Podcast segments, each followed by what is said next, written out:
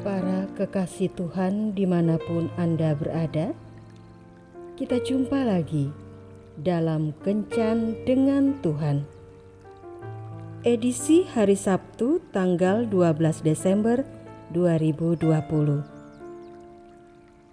Dalam Kencan kita kali ini, kita akan merenungkan bacaan dari Yesaya bab 41 ayat 6. Yang seorang menolong yang lain dan berkata kepada temannya, "Kuatkanlah hatimu." Samfos adalah seorang musafir. Suatu ketika dalam perjalanannya ke daerah pedusunan Inggris, dengan rasa lelah dan haus yang sangat, dia datang mendekati sebuah rumah kecil tidak bercat yang berdiri di atas sebuah bukit. Dekat sisi jalan yang menuju rumah itu, ia melihat tanda dengan tulisan, "Masuklah dan dapatkan minuman yang dingin." Tidak berapa jauh dari tulisan itu, Fos menemukan sebuah mata air dingin yang sejuk. Di dekat mata air itu tersedia gayung tua untuk menciduk air. Dan di bangku dekat mata air tersebut ada keranjang berisi buah apel yang segar-segar dengan tulisan, "Layanilah diri Anda sendiri." Penuh rasa ingin tahu, Fos bergegas menemui sepasang suami istri yang tinggal di rumah kecil itu. Dan ia pun bertanya tentang tulisan dekat mata air dan keranjang apel yang dilihatnya.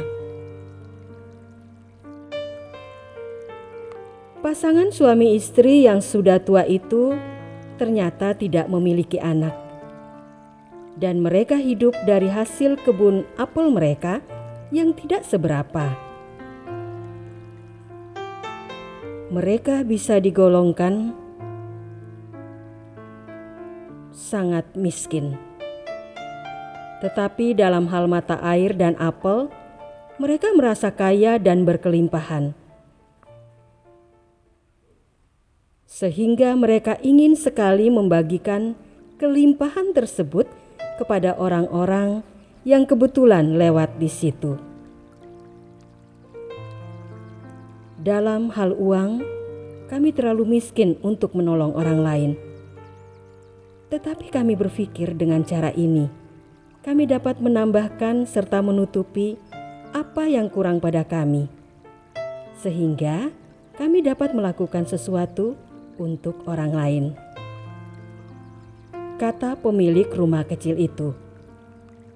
Setiap orang dapat melakukan sesuatu untuk menolong sesamanya. Kita tidak harus menunggu sampai kita cukup mampu dan cukup berada, barulah memikirkan kepentingan sesama. Mungkin kita tidak semiskin pasangan suami istri di atas. Kita masih memiliki lebih banyak dari apa yang mereka miliki. Tetapi sekalipun kita memiliki banyak hal, kita tetaplah orang-orang miskin jika kita tidak pernah berpikir untuk menolong orang lain.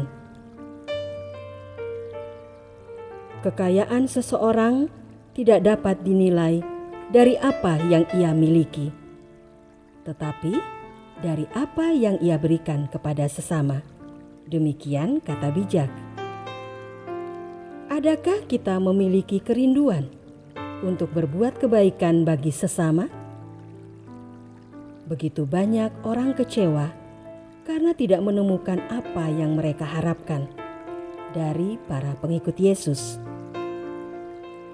Lakukanlah apa yang dapat kita lakukan dan berikanlah apa yang dapat kita berikan. Selama Tuhan masih memberikan kita kesempatan untuk melakukan sesuatu, karena akan tiba saatnya di mana kesempatan untuk melakukannya tidak ada lagi.